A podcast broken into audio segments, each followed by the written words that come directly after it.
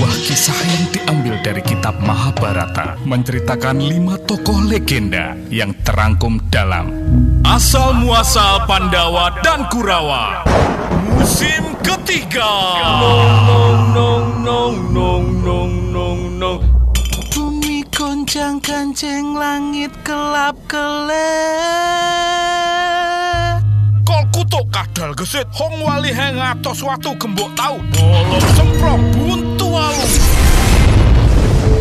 Halo pendengar Radio Motion yang very culture. Hah? Very culture apa sih Mbak Nara? Uh, iya, very culture you know, sangat berbudaya. Oh, oh my God, ya Allah Mbak Nara. Huh, udah dah, terusin ceritanya.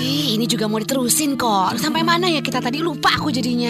Ya udah kita dengerin dulu deh episode sebelumnya. Previously on Asal Muasal Pandawa dan Kurawa. Dari dulu aku naksir banget sama Dewi Suprabapati. Hah? Dewi Supraba, bidadari paling cantik di Suralaya itu, Prabu. Kalian nggak kenal saya ya? Kalian semua bosan hidup. Jurus Fraslat, D S L R, kamera, hias. Emban Sekar Laras yang berilmu tinggi tidak bisa dibendung oleh petugas-petugas imigrasi Suralaya. Para dewa yang menyaksikan peristiwa tersebut dari layar monitor menjadi sangat geram. Pemain yang satu ini bukan sembarangan. Iya, ilmunya cukup tinggi. Komandan pun dibuat tidak berdaya. Hmm, memang ada apa sebenarnya Emban Sekar Laras tidak diperbolehkan menuju ke sini, Batara Guru? Feelingku mengatakan akan ada hal yang tidak beres jika ia ke sini, Narada. Jadi, apa yang harus kita perbuat, Batara Guru? Bayu, pergilah ke kantor imigrasi, jangan sampai Sekar Laras lolos ke sini. Tapi ingat, Bro, jangan kamu lukai. Baik, Batara Guru. Batara Bayu pun langsung menuju perbatasan dan berhadapan dengan Emban Sekar Laras yang cukup sakti itu. Emban Sekar Laras yang merasa dirinya telah dihina oleh para dewa langsung mencurahkan amarahnya kepada Batara Bayu. Hei, Bayu, jangan dikira kalian para dewa bisa seenak-enaknya sama manusia. Tanpa pikir panjang, Sekar Laras langsung menyerang Batara Bayu yang baru saja tiba. Pada awalnya, Batara Bayu hanya menghindar dari serangan-serangan Emban Sekar Laras. Tapi serangan-serangan Emban Sekar Laras cukup berbahaya. Ilmu Batara Bayu jelas lebih tinggi daripada ilmu Emban Sekar Laras. Sebenarnya, ia bisa saja melumpuhkan Emban Sekar Laras yang sedang sangat marah, tapi dia mencoba menurunkan amarah Emban Sekar Laras. Emban Sekar Laras menyerang semakin membabi buta dan tiba-tiba saja. Ya, ha. Ya.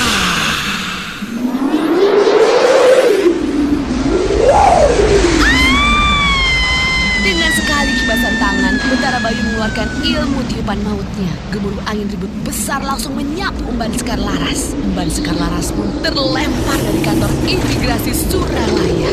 Ah! Ah! Ah! Sementara itu di Gilingwesi, Prabu Naga Percona sedang berembuk dengan Patih Sekipu tentang kemungkinan-kemungkinan yang akan terjadi jika lamaran Prabu Naga Percona sampai di tangan Dewi Supraba.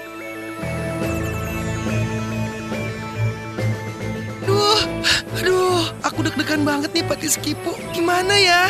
Tenang Prabu.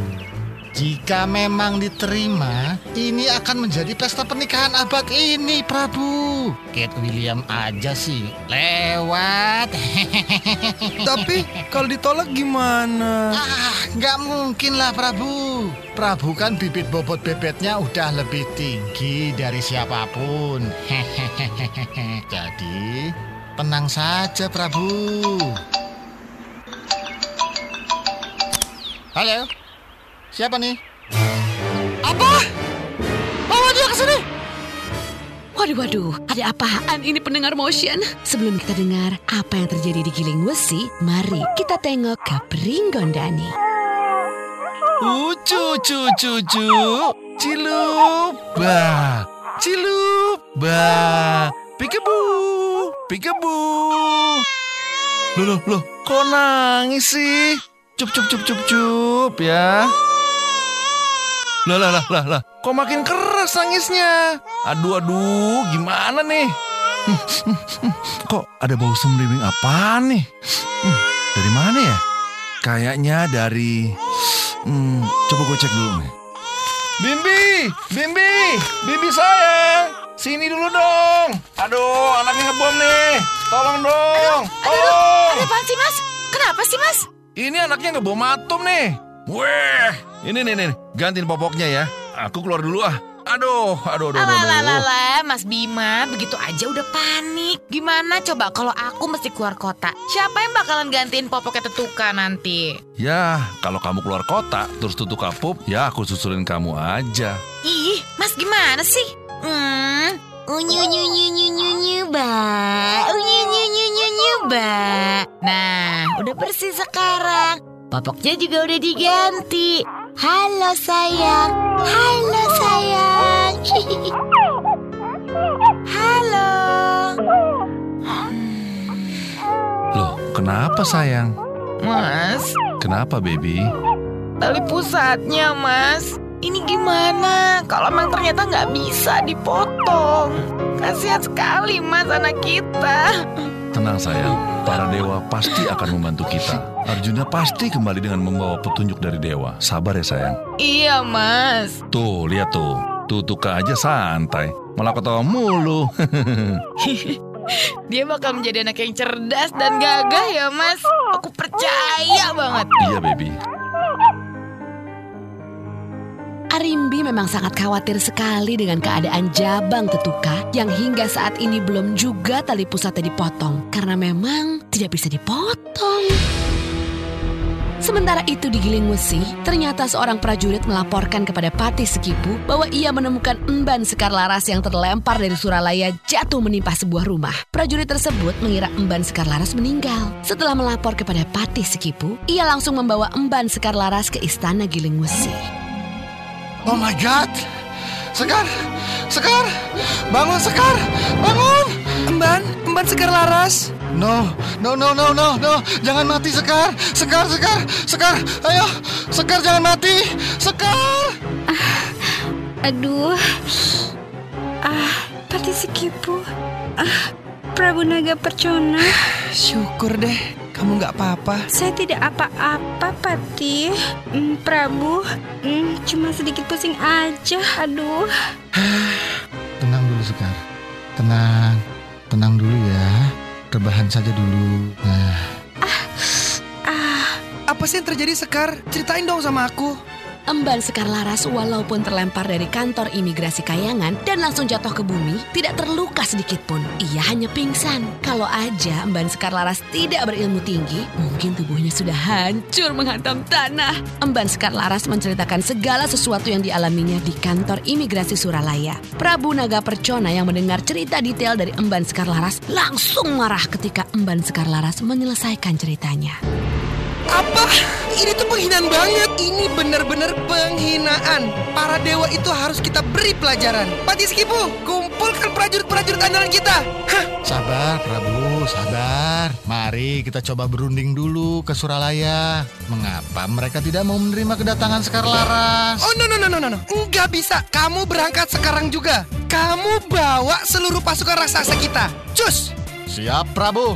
Jika itu memang perintah Prabu. Aku berangkat. Patih Sekipu memang patih yang sangat loyal kepada Prabu Naga Percona. Dipanggillah prajurit-prajurit raksasa pilihan Gilingwesi dan mereka pun langsung berangkat menuju Suralaya.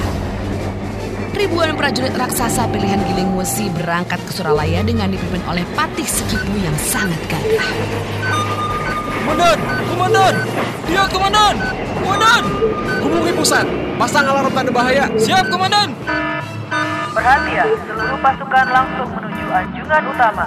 Perhatian, perhatian, seluruh pasukan langsung menuju anjungan utama. Ribuan pasukan raksasa Gilingwesi yang sedang dalam perjalanan menuju Suralaya langsung tertangkap radar Suralaya. Komandan pasukan Suralaya langsung melaporkan keadaan darurat tersebut kepada Batara Guru.